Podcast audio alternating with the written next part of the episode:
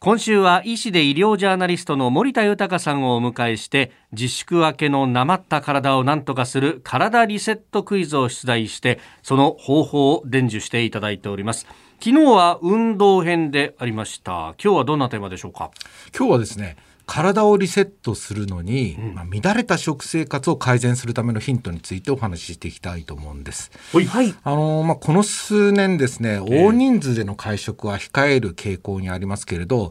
本来、はいこの食事は一人で食べるのがいいのか、それとも複数で、えーまあ、友達とかみんなで食べるのがいいのか、まあ、どっちの方がその人にとって疲れにくいんでしょうかあーえー疲れにくい疲れにくいいやーでもさこれなんかさ気使いながらさ会社の人とささして仲良くもないけれども さ一応行きがかり上行かなきゃなんつって行く飯ほどこう辛いものはないよ大丈夫ですか、井田さん。なんだえ、これ、こそれ、あの、ここで喋って。うっとあの話戻します戻しましょすいません失う。礼しま戻ししたましょう。結局のところ食べる相手にもよるんだと思いますけど、ええただこんな研究があるんですね大勢で食事をする時の方が疲れにくいという研究結果があるんですあそうそうなんですか関西福祉科学大学の研究なんですけど、まあ、食事をする時いつも一人と答えた人の割合はですねへえ疲労を最も感じている重度疲労群に最も多いということになったんですね。マジっすかえーまああのうん状況にもよるんで、まあ、これひ一人じゃなくて大勢で食べた方が絶対いいよとは結論付けられないんですけど、どうしても一人で食べると早食いになってしまうとでまあたー神経が高ぶってしまってはいいまあ、いわゆる興奮モードになるとで疲れやすくなるんではないかとこの研究論文では言っています。こう気兼ねなくっていうのが難しくて気を使ったりすると逆に疲れてしまうということですね。気兼ねなく食事するとすると誰が一番気兼ねないですか？二人で食事すると気兼ねないんじゃないですか？じゃあ次行きましょうか。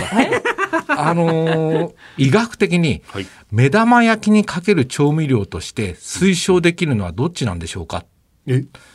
塩、ソース。え、どっちもかけてないです、私。えじゃあ何かけてます醤油です。あ、俺も醤醤油油醤油派ですか。醤油派だおよおー、ここはちょっと揃えましたよ、ちゃんと。目玉焼きに醤油で目玉焼き丼にするみたいなあー、いい、最高ですね。あのーおすすめしたいのは塩。塩ですかあ塩ですかあ塩なんですか開発費用3000万円の味覚センサーレオっていう機械があるんですね。わあすごいですねこれはですね、人の味覚を再現したマシンなんですが、いこれを使って食品を分析しますと5つの味覚であります。甘み、旨み、塩味、酸味、苦味の割合をこれ客観的な数値で表すことができるんです。で、またその食品に最も相性の良い調味料も判定してくれるということなんですね。この目玉焼きですけど卵こはれい結構うまみが強い食べ物であるという結果が得られてまして調味料として相性がいいのが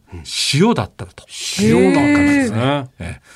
塩に変えたんですよこの研究論文を聞いてからただへ結構これ美味しい本当ですか。あそうええぜひおすすめしたいですえ塩塩。もう一つですねはいもう一つ明るい部屋と暗い部屋まあどちらで寝ると太りやすいんでしょうかねえ、え太りやすいそんな研究結果があるんですけど取りやすい。まあ、普通は暗い部屋で寝ますかいね。やそうですねでもちょっと薄明かりがついた部屋で寝る方もいらっしゃいますあよあ、ね。ああそううですちよね。ね子供が怖がるからあの小さい豆電球みたいなのつけてまはすははねはうん明るい方ですか明るい方ね。がなんかねそうなんですね。あ、そうなんでやすっぱそうなんかで。すか奈良県立医科大学は2013年に発表してるんですけど明るい部屋で寝ると太りやすくなると、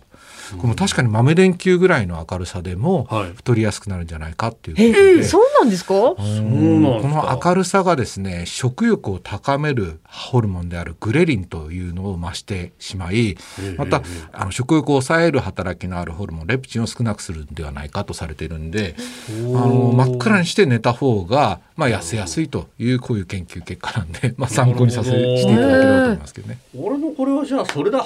それのせいだ真っ暗にして寝ますか。いやーそれだけでそのお腹は治らないような気がしますね。やっぱ食生活と運動を全部改善しないと無理かな。全部。